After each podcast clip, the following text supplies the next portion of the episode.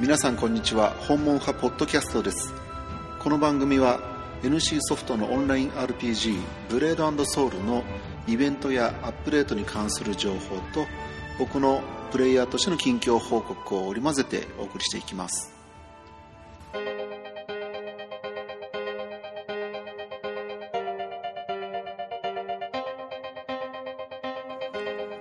2016年9月2日金曜日第10回目の配信となります。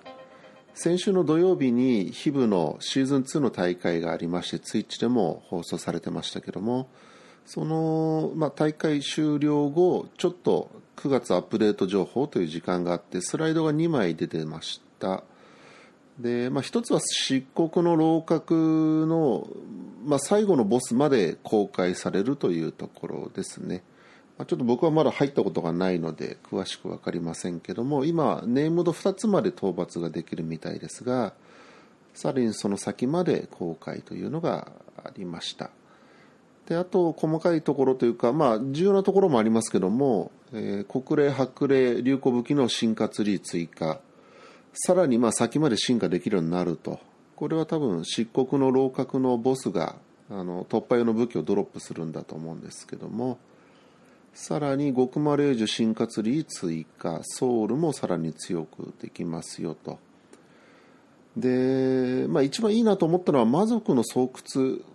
ボス出現ルール調整。下を2匹やらないと緑魔族が湧かなくってえー、っと多分エリート級の雑魚討伐のクエもあってエリート級を倒してるとまれに早まるかもしれませんがそれでもほぼフルフル20分とか25分間隔なんですよね。なのでまあ宿地飛ぶと、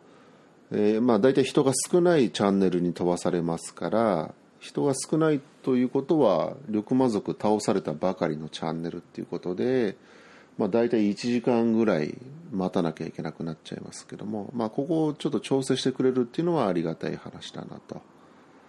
それと、デイリーチャレンジの構成の変更っていうのもあるので、うーんと、もしかしたら、えっ、ー、と、ナル聖地。漆黒のローカル区は多分ウィークリーのダンジョンなので、ナル聖地が入るのか。あとは、そうですね、もうデイチャレだから行くっていうダンジョンが増えちゃってるのは事実ですけども、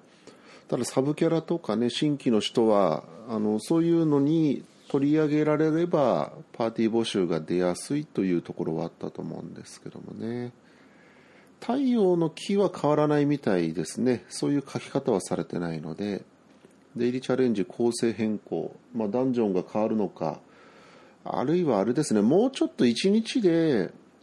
まあ、6つ、8つぐらいから4個やればいいですよっていうような、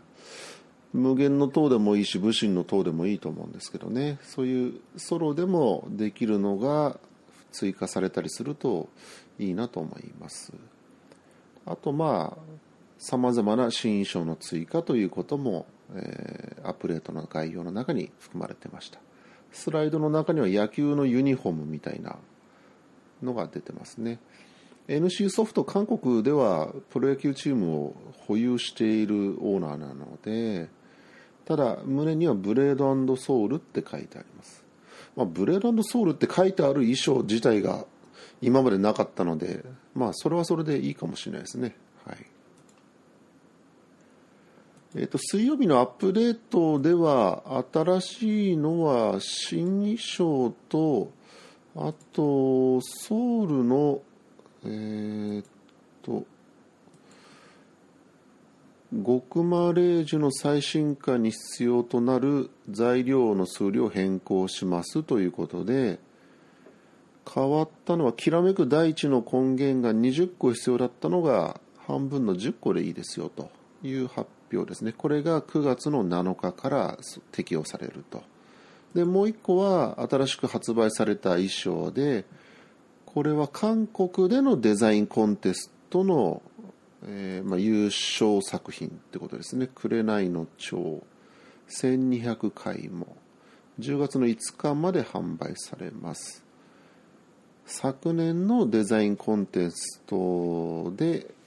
うんまあ、選ばれた衣装ということで日本だと浴衣が同じく去年のコンテストですね。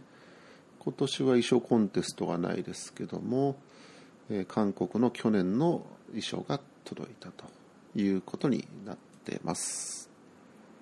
アリス衣装がもらえる日部のイベントですね。イベント3えー、っと今は8月31日からですから7週目に入ってます。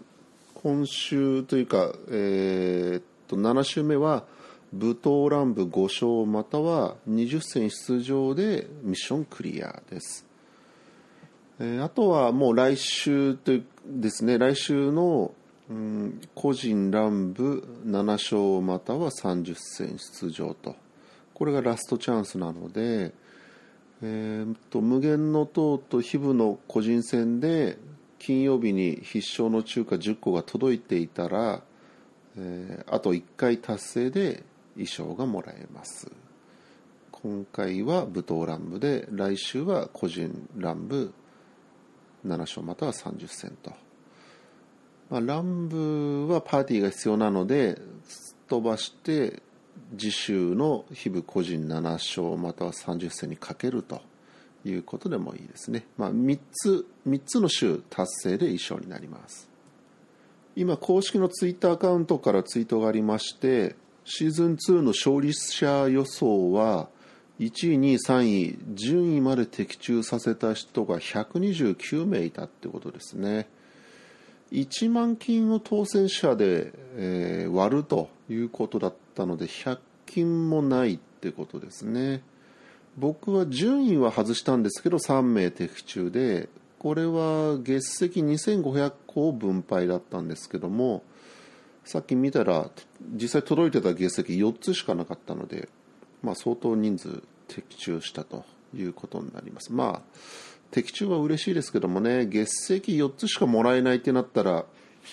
ちょっとまあ次回以降ね勝利者予想自体があんまり面白くないなとは思うんですけどね。えっとログインキャンペーンがですね終わったかと思ったらまだこれあるので9月7日メンテ次のメンテまでですからそうすると1時間半のログイン今日からでも金土日月か5日間に合うので今からでもあの可能であればですね1時間半ずつログインするといいと思います。成長の無形石1個もらえますしあとは抽選で当たるアイテムもあります。でクーポンは来週の金曜日ってことですので、えーと、まだ諦めないでいいんじゃないかなと思います。あと最後にあの、まあ、公式のお知らせイベント関連ではえっ、ー、と日部のですね特別予選自由空間というネットカフェのチェーンがありますけども自由空間の北海道札幌あと東京池袋えー、京都、福岡4店舗でそれぞれ店舗内の予選をやった後にオンラインで、え、店舗代表者による決勝を行って、え、優勝者1名が、え次の大会に出場できると、え次の決勝トーナメント、えジャパンチャンピオンシップ本戦ですね。本戦にでき出場できると。いうことで今回は観覧での参加っていうのはないです、え、各店舗16名までが上限で現在事前応募を受け付け中ということですね。えーと、店舗代表戦店舗で優勝してその後4店舗のうち中で1位になれば1000金2位で500金3位で300金ですね。えー、店舗内の予選での1位に100金2位に50金3位に10金。であとは、えー、っと大会参加選手特典、えー、っと当日参加でも太陽の木10個はもらえますけども衣装と成長護符は事前登録しての参加選手にしかもらえません。これちょっと僕前回あの知らなくって、えー、当日急遽参加しましたけど何ももらえずっていうことでしたので賢人という、まあ、ブルース・リーみたいな黄色い衣装ですね。これとあと訪問信仰、えー、訪問派経験値5分、うんと100万のやつですね。これ2つですけどもこれもらうには事前登録が必要です、えー、自由空間の4店舗で観覧での参加っていうのはなしと、まあ、観覧も OK にするとそれなりのスペースが必要になっちゃうんですよね。この前秋葉のアイカフェであのやってましたけどもやっぱり見える場所っていうのがなくてスクリーンはあるんですけどあそこはパソコンがあのラックの上に積んであって結構でかくってほぼパーティションになっちゃってるので、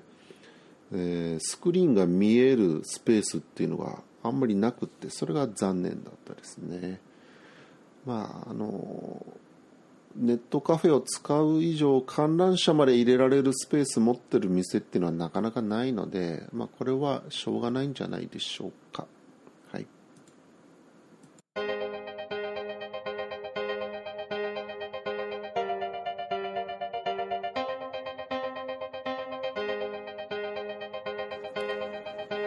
は、まあ、僕の近況ですけども、えーと、隣県はですね、えー、無形石2つ、えー、変換しまして、えー、白霊の4段に進化をさせました。ただ宝石スロットが開かなかったのでうんと体感の抜け殻が今ちょっと手持ちがないんですけどもね、まあ、封印されたやつを買うつもりまではないのでえー、っとまあ、いくつか今動いてるイベントで交換ができますから抜け殻を1個ゲットできたらもう一段ちょっと頑張ってみようかなと思ってまあキノコもまた80個必要ですのでログインイベントで1個もらえるからまあキノコ40個でもいいんですけどもね、えー、まあ、それでもう一段5段まで、えー、上げてなんとか宝石スロット空いてくれないかなという感じで思ってます。えー、っとメインの召喚はあの白星白霊無形石はもうあるんですけども後マナの輪がまだありませんのでうんまあ10段階は、まあ、時期未定ですけどもほぼできいつかはできるだろうというふうに思ってます。まあ、無形石は10月までなので、10月5日だったかな。まあ、それまでには1段階上げようと思ってます。それと総武士も、えー、白麗武器に上げましたがやっぱり宝石スロットは3つだったんで、えー、今、まあ、単純に攻撃力だけだと下がっちゃってる段階ですね。伝説宝石対もうちょっと安くしてほしいんですよね。えーとまあ、使用量が多いので11個とかで4000回もですか。11個じゃえ、ー、と1個は開くかもしれないけど2つ目はもう開かないんじゃないかな。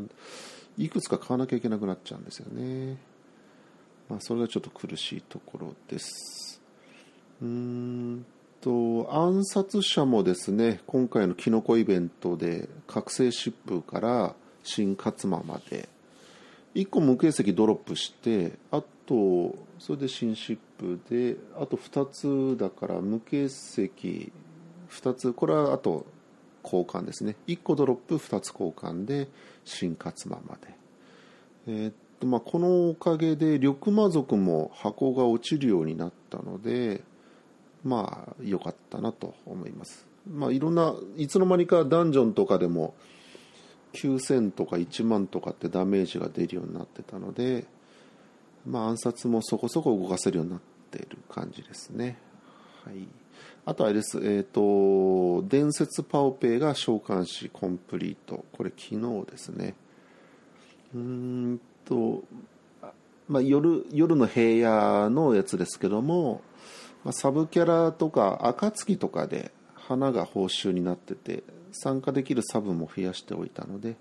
アカウント移動できますから、それで、えーまあ、花が足りてなかったんですけどもね、えー、と6番7番8番を交換して8枚セット効果でイガグリダメージ量が2倍と、まあ、イガグリって敵が動いちゃうと一番最初のダメージしか適用されないのでダンジョンではあのボスとかはそんなにちょこまか動かないから結構効果ありますね、はい、そんな感じでした。以上です。